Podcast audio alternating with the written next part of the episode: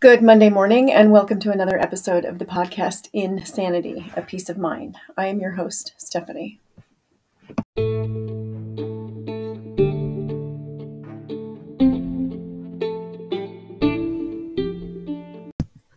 I am recording episode 155, and I am going to take a break from dialectical behavior therapy, which we are addressing almost exclusively as a skills series. And I have some guests. I have Lindsay, my daughter. I have Christian, my son, and his wife Annie. And we have the dog, John Ray.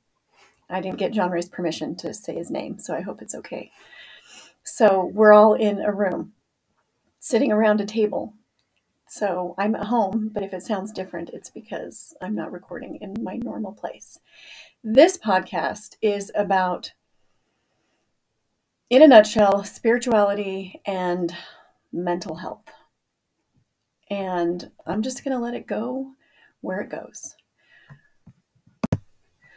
So, we have talked about this topic amongst ourselves for several months now, and I'm not sure where this podcast will go, but I'm going to start by asking the question, and any one of these fine people can answer how do you view the difference between spirituality and religion? And try saying spirituality several times in a row. Um, is that you asking? That is me asking. Okay. It is now an open forum. I can go. This is Lindsay. Um, just basically, the first thing that comes to my head is uh, religion implies to me an organized organization or a building or a meeting place or a spirituality maybe just a bit more personal. Um, yeah i mean i'll just start there and people can riff. Fair enough. I agree. This is annie. Um, i spirituality to me feels much more personal and i don't think that either religion and I don't think religion and spirituality are mutually exclusive, um, but you can have one without the other. So if you are part of an organized religion, you can cultivate your own spirituality, um, but and you also don't have to be part of a religion to have spirituality in your life. And I also think that there are plenty of people within organized religions who are just following religion and don't really have their own sense of spirituality. I would agree with both of you thus far. Mm-hmm.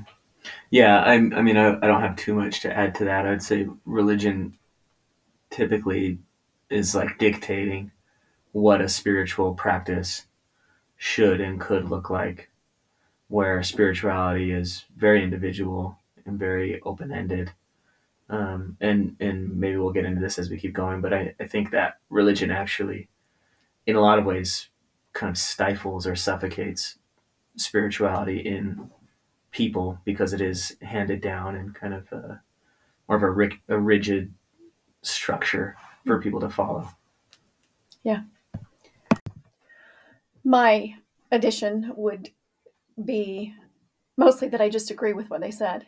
And I have found a lot of spirituality outside of the religious tradition. And mine is Latter day Saint, the Mormons. And I'll, I'll speak for Lindsay and Christian because they grew up in my house. Annie, you want to oh, disclose or not disclose? Sure, yeah. I also uh, grew up in, in an LDS household. Okay. Yeah. Okay, so I have some questions, and you can do whatever you want with the questions, and they're not in any particular order. And I'm not going to worry about that either. Mostly, what I want to explore is this what I believe as an intersection between spirituality and mental health. I found when I went back to school and started reading and getting involved in this stuff that I found a lot of what I'm going to refer to as godly principles in mental health theories. I see godly principles in cognitive behavioral therapy. I see mental health principles in resources given in marriage and family therapies for parents to learn how to listen to their children. And it just goes on and on and on. And i don't know if i was surprised by that but i certainly noticed it. So i'm going to ask a question because three of us are actually therapists. Lindsay christian and myself how has your view of spirituality shifted or changed as a result of your job? And I'm going to, as a caveat, Annie, I know that you're doing a lot of work in other areas and things that you really are passionate about, and feel free to share anything you want, even if the question is directed to a therapist. Please help us understand. Um, uh, well, I think I need a minute to think actually for a second just to articulate thoughts. So, okay. Yeah, I would echo what you said. I the more I work as a therapist, the more I see that in the extreme and and you know a lot of people don't want to hear this and I and I'm not this rigid about it, but I kind of regard mental therapy mental health therapy in general as a spiritual process and mental health issues as a spiritual call. Um, like if you go back and you study like Jung, C.G. Jung, you know, we regard him as a psychiatrist. Um, we regard him as like one of the fathers of psychotherapy, but I really think he was more of a mystic.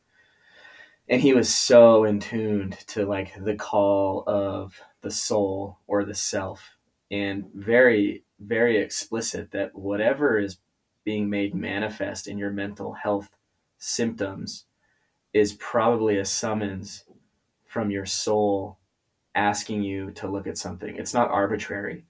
And we live in a really interesting time where we've decided that not only is it not arbitrary, but those symptoms are like the problem. And so our entire model is based around getting rid of those symptoms. Um, and so for most people in our time and place, um, that's done a lot through medication. That's done through just other forms of numbing, and there's not a lot of appreciation for well, like what what is your soul asking you to do? Like you feel depressed, and we want to just act like okay, let's give you medication to make that go away. That's not very helpful um, and you're going to keep feeling that you'll just be numb to it so i think like the more i'm in this the more i shift my perspective and try and shift my clients perspectives to just say like let's treat this as a spiritual process it's going to be way better for you and for me if we accept that like whatever's coming up is number one meaningful and number two after this comes up and after you make sense of this and like derive some purpose and meaning it's going to happen again Hmm. And it's going to happen again and again and again. And every single time it happens, you have an opportunity to deepen your relationship with yourself and to um, to treat it as a spiritual emergence. And if you do that, I think your life will get a lot better. it has for me, and it has for my clients. Mm-hmm. You know, mm-hmm. through that kind of approach and that process. Yeah. Agreed. Well, yeah, and I'm just thinking, I think I actually, I probably underestimate how much um, my own spirituality influences my work with clients. Um, but yeah, one thing I'm thinking of is I'm very, I try to be very client center centered, which is like Rogerian, Rogerian, however you want to say that. Um, and one of the principles of like of person centered therapy is unconditional positive regard, which I just think of as Christ like behavior or emulating Christ in that way, which is whatever whatever problem, whatever issue, symptom that someone brings into the room in therapy, I I hold them in positive regard. So without contempt, without judgment, without, you know, whatever it might be. And so yeah, and that's kind of if I had to pare it down to like the simplest way, I think spirituality influences my work with um, clients, then that would be it. Yeah. Annie? Mm, I can speak as uh, the wife of a therapist and also a person who goes to therapy. Um, for in therapy, I get to know myself better, and I believe that getting to know myself better is coming closer to God. Um, yeah, I think self knowledge is a really powerful spiritual tool. Yeah, thanks. Okay, I'm going to take a more practical. Um, Christian brought in Jung and kind of that um, more mystical um, area of of spirituality and connecting with a higher power. If you listen to this podcast, you know I believe in God, and I also believe there are higher powers, and people can use whatever language or whatever resonates with them.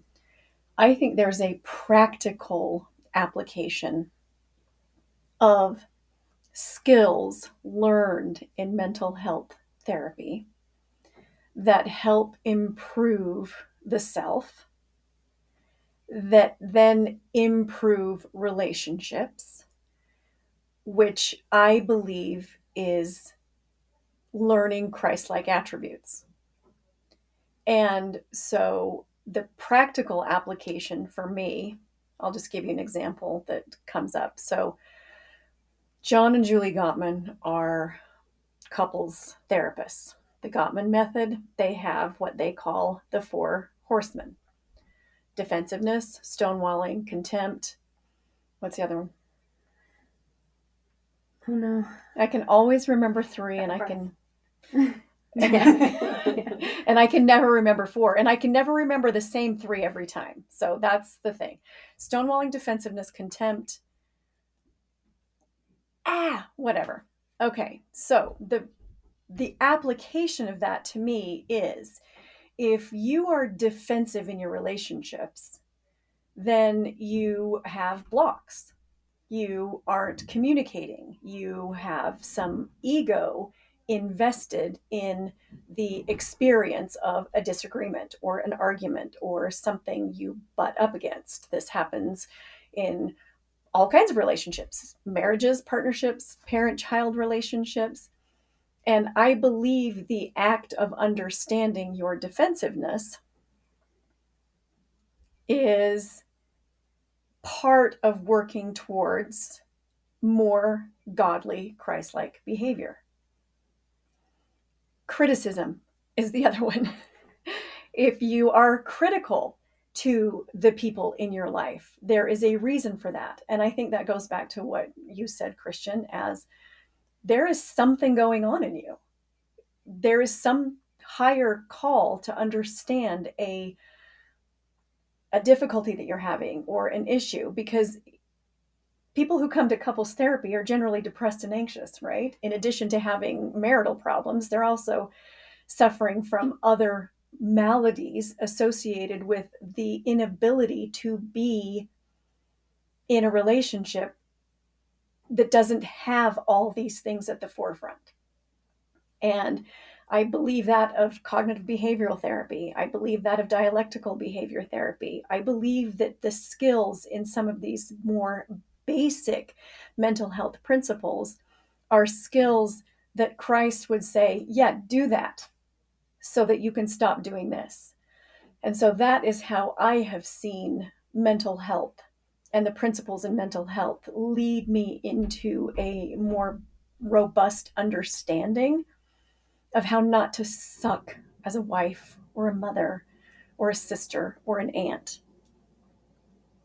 or husband, brother well, son. yes, but I can only be what I am. Yeah. But yeah, and I and I think as it relates to religion, I don't think religions well, it has not been my experience that religions teach this. Religions have a focus, uh, very often lists and things that you are to do and check off in order to show some type of devotion to your religion. And then we're left floundering in the application of actually, we'll be more Christ like. We'll fill your, fill your lamp with oil. Even today, I'm like, what the hell is oil? Mm-hmm. And what are these drops made up of? And people say, pay your tithing, go to synagogue, go to mass, serve your neighbor. These are all great things, but they still leave me as a human being lacking in increasing in my Christ like behaviors in relationships. So that's the practical application that I see. I love that you guys are following the mystical path as well. And I know, Christian, you're doing a lot of work with a lot of stuff that brings in a lot of spirituality and mysticism. So, anybody want to riff on that particular thing? Yeah, I mean, I, I think we're saying the same thing. Like you, you could be in. I mean, let's just say you're a person who holds really poor boundaries. Um, you're, you know, Jung said that the greatest burden a child has to bear is the unlived life of their parent. So let's just say a simple example like you are just playing out the exact story that your parent gave you or that your caregivers gave you, and it's really unfulfilling. You, like in your deepest, most true part of you, you know that this is not what you're supposed to be doing. But because you can't hold boundaries, because you can't speak your truth, because you can't, um, you know, stand up to confrontation or whatever that looks like, you repress it and then you get sick. And maybe that's chronic illness or maybe that's depression. And so that is a summons to do something about that to liberate yourself from some larger programming or script that is running. And then all those practical skills come in and give you the opportunity to do that. But but fundamentally like you have to do that or you cannot and you can repress it and you can you know essentially do what most people do in our culture and that's just numb out uh, and that, I mean, we do that all the time. Like, if you're listening to this podcast, like, go look at your screen time. You know, that's probably numb out time. I know it is for me. It is for a lot of my clients. You know, um, so yeah, we're constantly coping with like what is not working, um, instead of just kind of doing what you were saying and using it as an opportunity to level up. Yeah, so to speak. Yeah. Well, and I, I want to speak to what Annie said too, because she said, as someone who goes to therapy, learning about yourself, you have to have a space or a place or an intention to learn about yourself to do any of this work. Because we don't know that we're ailing. We may feel disease, right? We may feel and a lot of us don't have symptoms that rise to the level of anxiety or depression or any other kind of mental health malady that we could diagnose. And I'm not getting into diagnoses because, again, if you take Rogerian's, um, you know, approach, there is no malady. There is just another person who is in pain or suffering. But if we don't have a symptomology that is screaming at us, then very, very few of us do any kind of self work at all. I'm guilty of that. I will acknowledge that. And yeah, okay. the, the rest of the people in the room are doing a much better job than I am at doing their own work.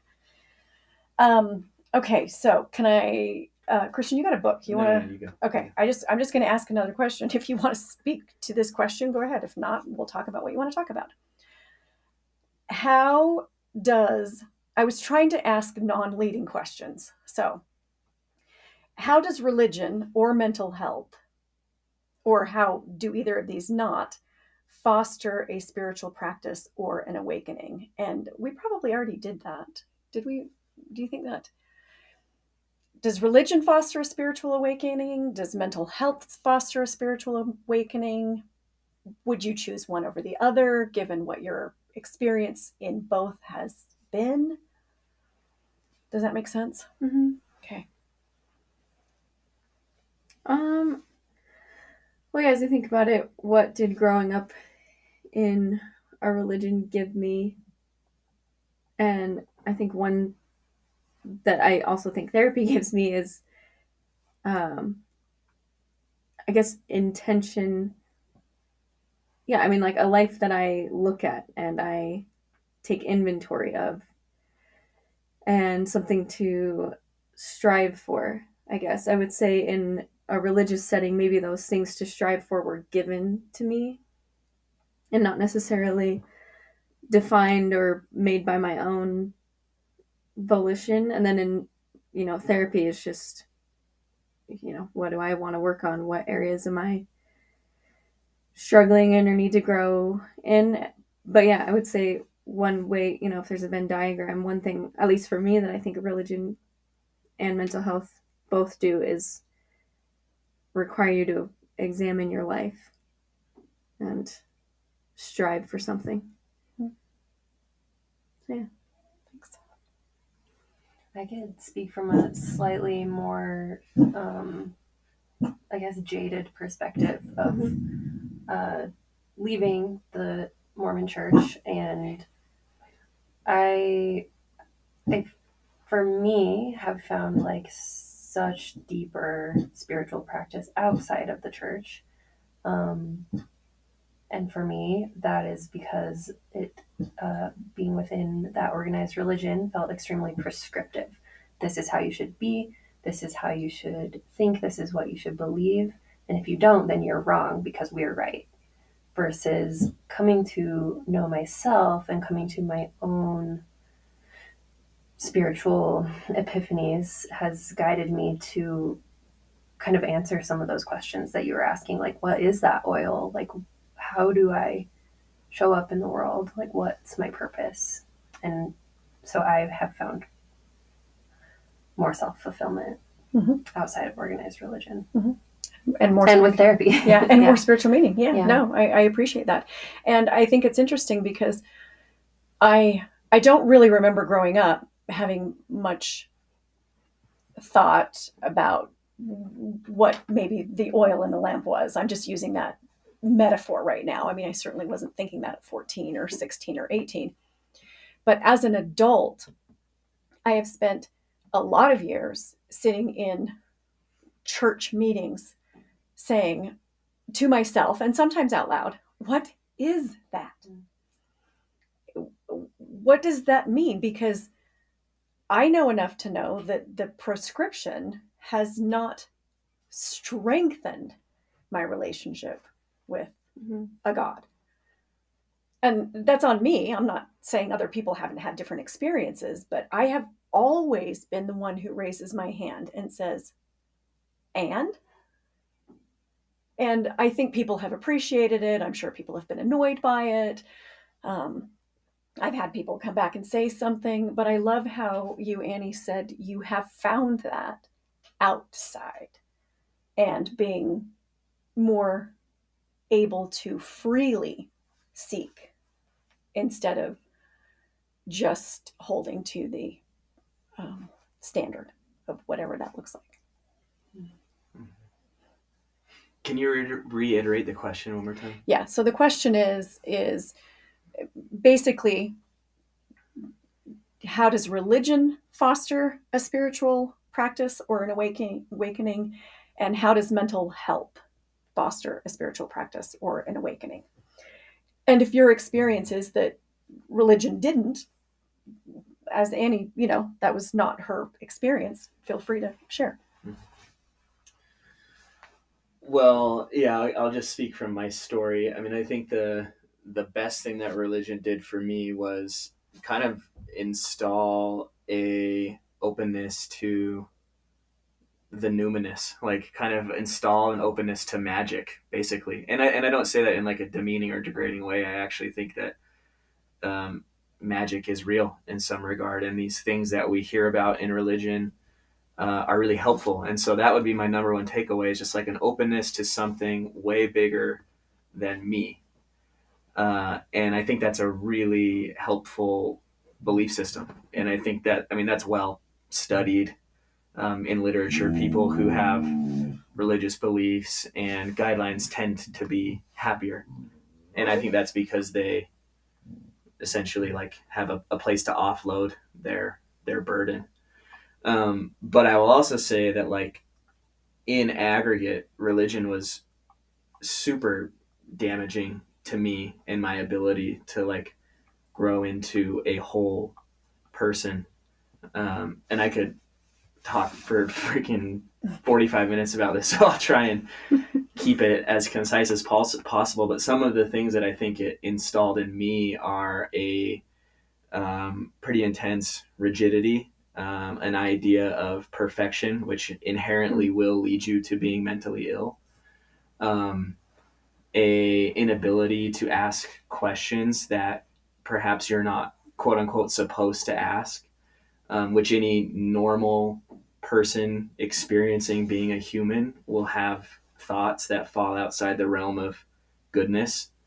Um, and even more nefarious, like installing a belief system that if you have a question or a feeling that diverts from this behavior, then it's probably because you're under the influence of the devil or you are not perfect enough, you're not clean enough. And that is like, I cannot think of a more damaging belief system, especially for an adolescent.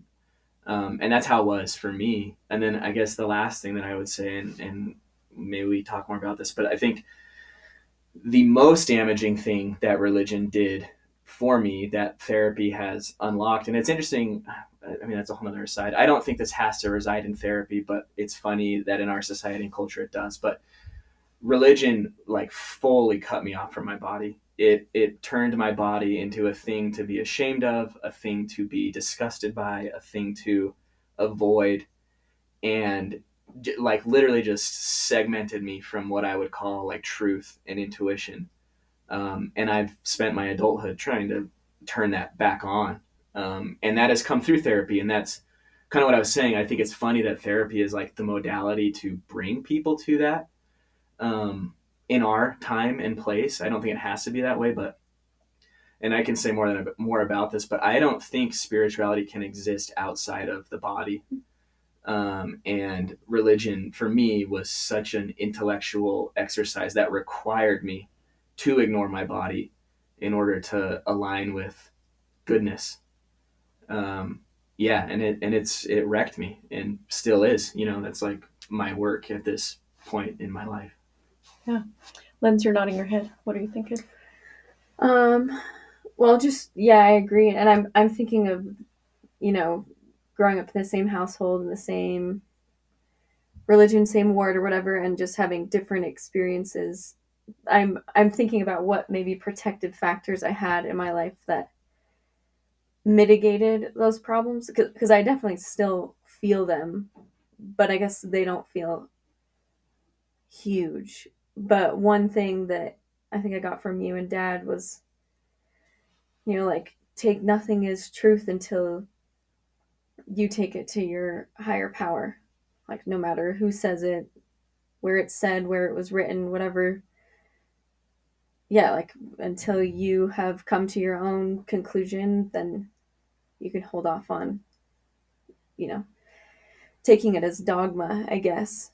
And then, you know, I, I just think the timing of some of my experiences kind of helped me. And one, you know, which I can get into is, you know, I went through the temple, got, you know, did all the endowments and everything. And then I moved to Hawaii and worked in a rite of passage, um, in a wilderness program facilitating rite of passage rite of passages for um, adolescents. And I think if those two things had not been um, back to back, then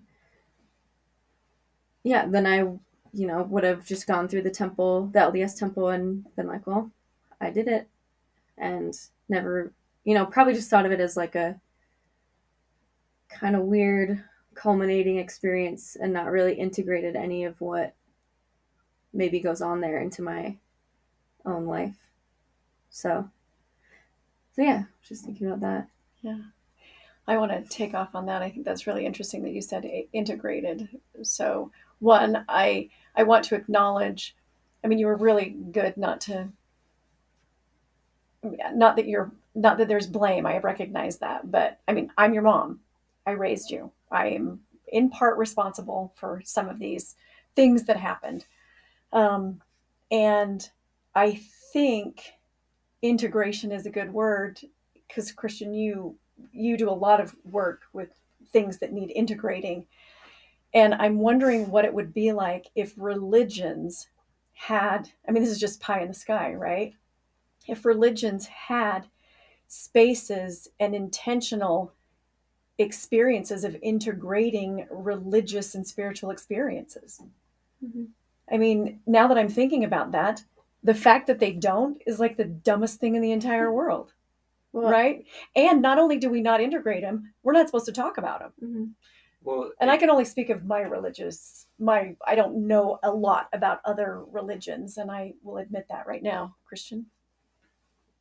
Okay, and then Lindsay after me. If yeah. I Lindsay, but like, okay. there's no room for that. That's the rigidity. Like, like imagine I had a dream as an adolescent, and Krishna came to me and it's like Krishna is a, Krishna would be a symbolic representation of something, but I think the rigid rigid structure is like, well, that's not the right God to be dreaming about. So either we're just gonna like steer it somewhere else and be like, you know, that's weird. That's a weird dream. That's funny, you know, or we're just not gonna acknowledge it for like that power.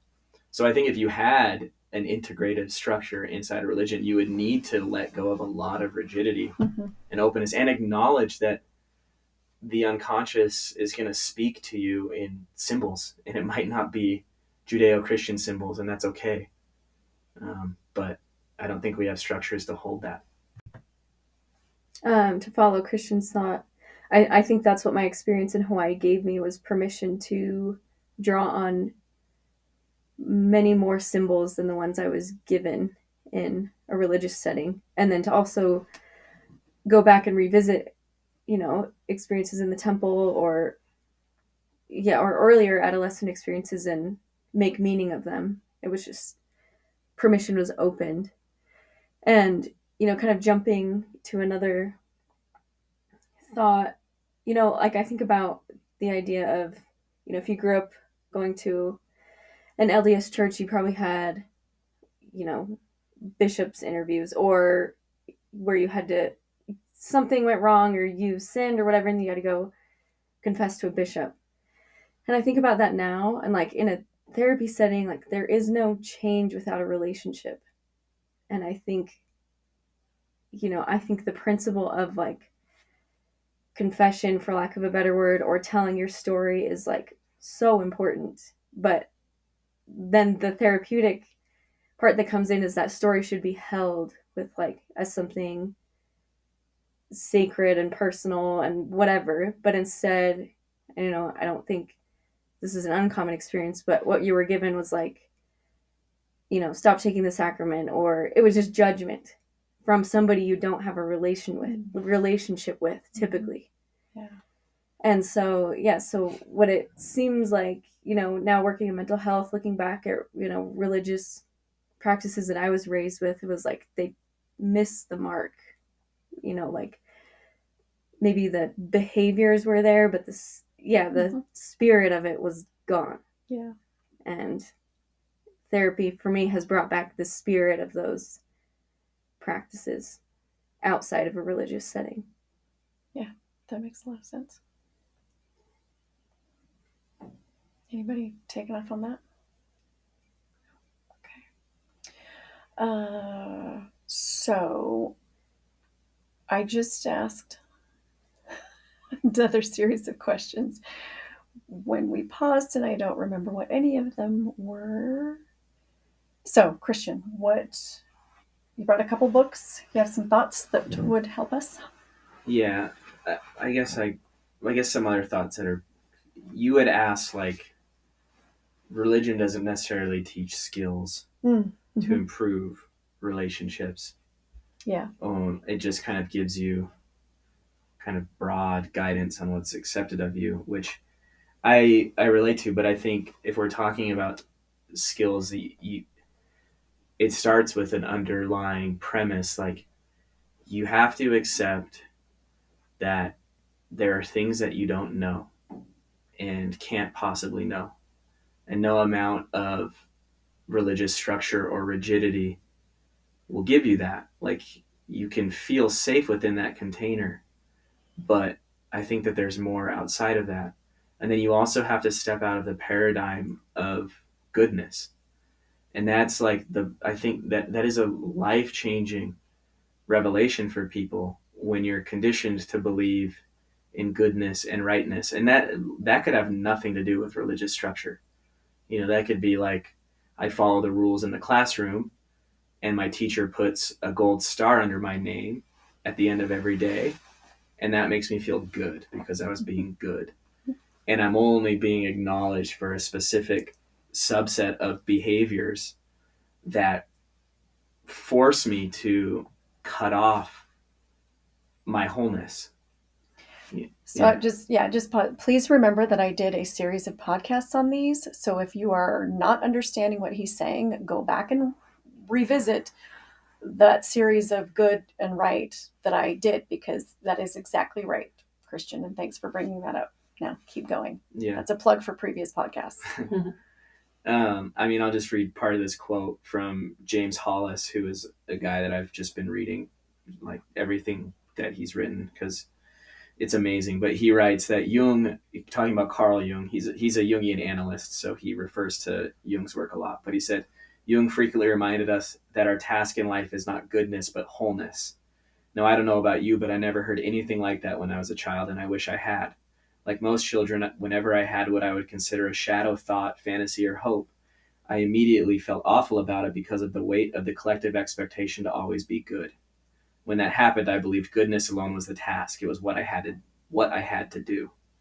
So, you, you know, like when we're talking about skills, I get it. There's a lot of skills to move into communication, to better understanding where a person is coming from, to tolerating other people's feelings, and you don't get defensive and yada yada yada, all that stuff. But it also is a complete paradigm shift yeah.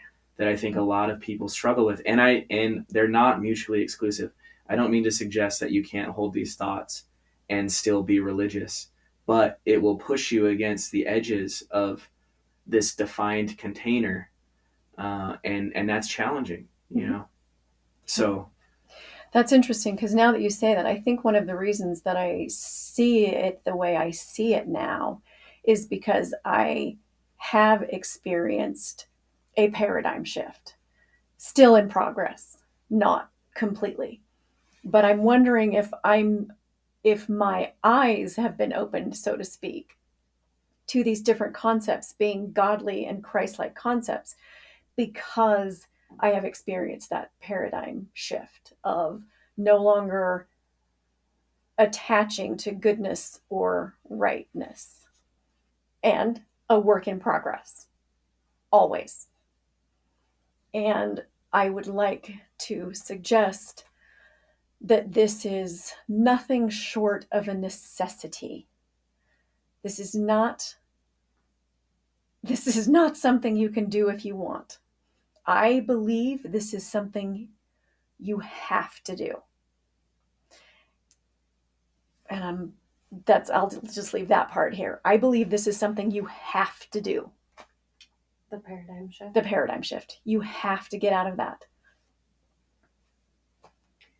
I would also say that there is a once you're there, you kind of see the very obvious difference between good and right as what is told to you by you know your parents, your religion, your teachers, and then when you get to know yourself better, like we've been talking about through therapy and your own practices, you can then come into touch with your values and what your belief system is. And it's actually so much easier to live kind of this life of alignment through your own values rather than always thinking that you're doing something wrong, even though it feels right. Um, and and even then when you make a mistake it's easier to shift back to your own alignment rather than go to the bishop find someone Mhm. external to to make things better for you you kind of take your own power back Yeah. I'm not doing this, and I would love to do another podcast because I know a lot of people would need some sort of, or it would help them make some shifts if they could say, okay, well, where, what does this look like scripturally, right? So when you just said that about your own values and figuring your own stuff back out, and not having to go to your bishop, I mean, in the case of the LDS culture, the scripture that came to mind was Alma the Younger did not report to anybody. He just had an experience where God came and said, You got to stop doing this.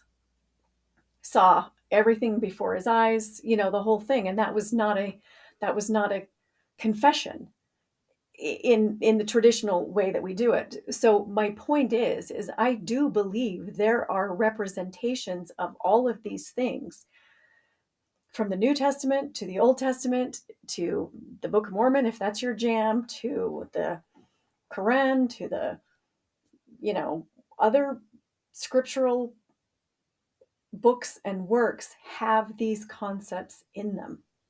They are already in them. And we just don't see them because we don't know what we don't know. And until we break off some of these get out of some of these paradigms that are not serving us, we will not see them. I have had a conversation. I've had a conversation with, I'll say dad because my kids are sitting in here, where there's a there's a reference in scripture to the mysteries of God. And I mean, I've grown up believing that the mysteries of God mean something. But as I have gone through this kind of work, I believe the mysteries of God are something and a whole lot more and it falls under the we don't know what we don't know. And I think it is entirely possible that mental health concepts, mental health structures, mental health mysticism, mental health skills are mysteries in plain sight. And I think the barrier to pursuing that and seeking after those things in direct relationship to becoming more Christ like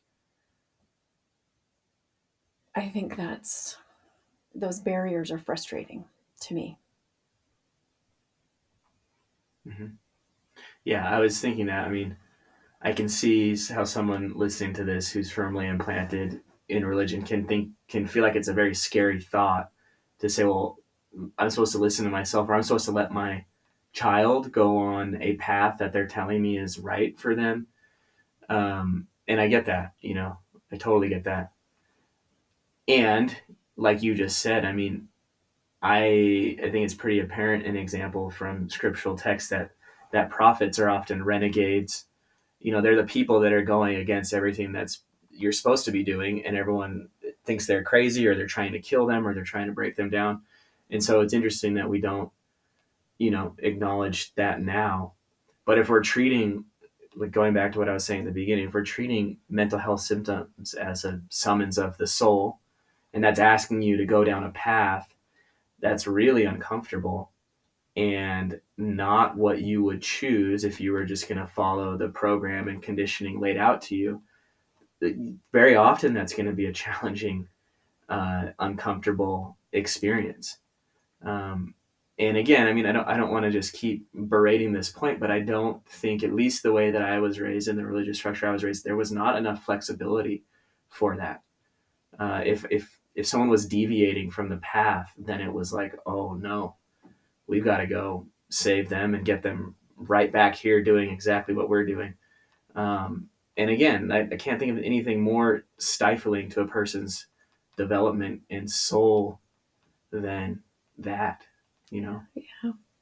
Well, and this is just slightly tangential, but it's a thought that keeps coming back to me. I mean, that if you take a lot of spiritual traditions, religious traditions, and we'll just use Mormonism and the LDS right now. Joseph Smith was a 14 year old boy who went out and prayed in a garden and had a spiritual experience where Christ and the Father came to him. And in 2023, we have what? yeah, I mean, I think it's safe to say if that happened, we would regard that person as psychotic and Yeah. and tell everyone to get away from them. Yes, you know, exactly. so So we have made it smaller and smaller and smaller and smaller, less mystical, less magical, more prescripted, more rigid, and less fulfilling. Which I guess this is a good time to say that like that that's what I think is so funny about therapy today because I think we know that and we know that deeply eh, like in the collective unconscious. And for whatever reason therapy has like fallen into this pseudo spiritual realm where like people go in there knowing that they need greater access with something inside of them uh, but they probably can't articulate that. And then through a therapeutic process depending on who your therapist is and and how they view which i will put a caveat here therapy is like inherently a biased process because whoever the therapist is that you're seeing is going to have a set of things. And i don't care how many you know trainings you go to yada yada yada like that is what's going to happen. But anyway so you get into a therapeutic experience and like it's kind of like pseudo like clergy or something Mhm. where you're like like lindsay said earlier like confession you know maybe that's a word for it. And they're being seen by an empathic love an empathic other feeling unconditional love and through that getting closer to who they are. Mhm. which as we kind of said at the beginning of this like that would be really cool if that were happening in the religious setting.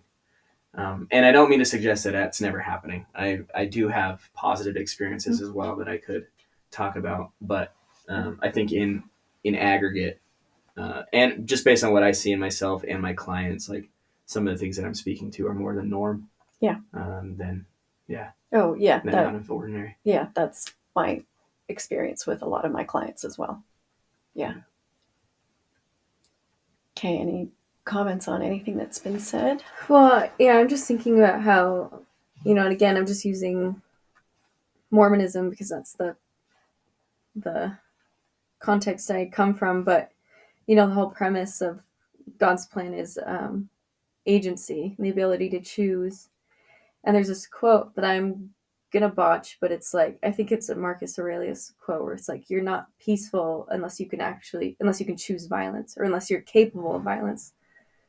Um, and I think about that with like um, I'll just call it owning your shadow, you know, like being if you only have access to what is prescribed as good, then it's not good, it's just incomplete. But if you know that you know I'm capable of yeah, I'm capable of evil and and so I still choose good, then that's an actual choice. That's mm-hmm. actual agency as opposed to you know, whatever we're given, which mm-hmm. is a checklist and a, a lot of shame when you maybe in action or in thought or in whatever deviate from what is prescribed as good.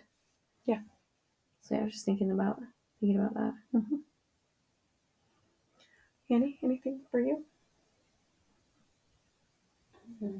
I'm just thinking, yeah, more about wholeness. The being a whole person doesn't mean that you are both equally good as you are evil. It's the it's the middle path. It's the like being in alignment with yourself. It's knowing that you have the choice and you're continuing to live out of um, integrity with your own values. Yeah. And I love that you said the middle path because when we get back to DBT, we will be talking about the middle path. Yeah. Um, this concept of wholeness, again, is I'm not going down this tangent, but there's a there's a lot of talk in therapy about um, parts or you're splintered off or you're closed off from this part of you or you are closed off from your body. And in the scriptures the be therefore perfect even as your father in heaven and per- either even as your father in heaven is perfect is not perfect it is whole. That is the translation of the word perfect. If wholeness is the word in scripture and wholeness is a therapeutic process you know being in therapy doing your own work finding a way to bring back together all of your parts and bring back together your relationship to your body and reconnecting with all of that. That is wholeness. That is achieved through, as often as not, a therapeutic process, and certainly can be achieved by doing your own work if that is what you're looking for. And you have to believe that there is something godly about that. There is something godly about self awareness.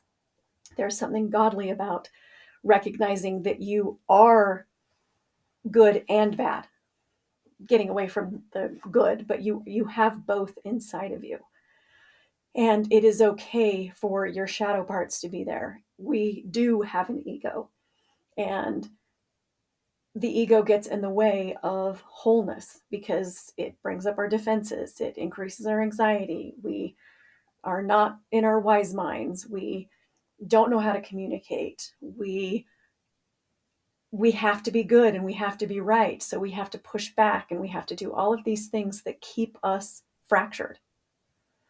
And be therefore perfect. Be therefore whole even as your father in heaven is whole that's a journey if we believe in if in the LDS tradition, if you believe in a heavenly father and a heavenly mother who attained unto their godhood, they worked their asses off, people. This isn't met. I mean, it's it's work, and it's work we have to do here, and it's work we have to just believe is the path back to God. Okay, Christian, you got your book again. I love this guy too, so you're good. I just he, James Hollis in this book called Living an Examined Life um, has five uh, points that he said are found in a mature spirituality, and I really like it. So I'll just I'll just say him briefly because it's he's written kind of a lot about it. But he says first um, resonance. So if something truly resonates within us, it is right for us at least for now. We do not choose that; the soul makes that decision for us that's that's what I was talking about earlier. It can be a really scary thought to think like, wait, does this person that I love who's deviating from my paradigm, do they really know what is good for them? You know, and we have to trust that that person can allow and tune into that resonance. He says, second, a true spirituality opens up to the numinous. So basically, that's a word for something approaching us, something larger than us is soliciting our engagement. It's not willed by the ego. Um, Third, a mature spirituality opens us up to mystery. I must live with more uncertainty than is comfortable. Fourth, a mature spirituality asks me to grow up. Growing up at least means that we accept full responsibility for our lives. And fifth, belief and practices are to be measured whether they open us up to mystery, deepen our engagement with the unfolding of our journey, and require us to grow up, live without uncertainty, yet conduct daily life with values that we do our best to practice. Uh, and I just love that. I mean, I think it's just a clear, concise way of like gauging any type of practice. You know, is it allowing me to bounce around within this framework, or is it is it prescriptive? Um, so yeah. Hmm, yeah. Thanks. Yeah. Any last thoughts? Okay. I think I personally I could keep going with this, and I get tired, and then I'm just done. Hmm. and I have really awesome kids, and they picked really awesome partners, and I love all of the wonderful conversations that we get to have. And I love being part of everybody's journey. And you're smart, and you're thoughtful, and you make a whole lot of sense. And so, thanks for doing this with me. Thanks for inviting me on. Yeah. Yeah. Um, I'm going to pause now and make Christian find us a Hollis quote, and that's what I will end with. Cool. Okay, this is Christian reading James Hollis. Ordinary ideas are easily contradicted by other ideas, but, pro- but for profoundly truthful ideas, their opposites are also true. Therefore, only paradox can begin to approach the magnitude of the universe in which we float. And have a great week.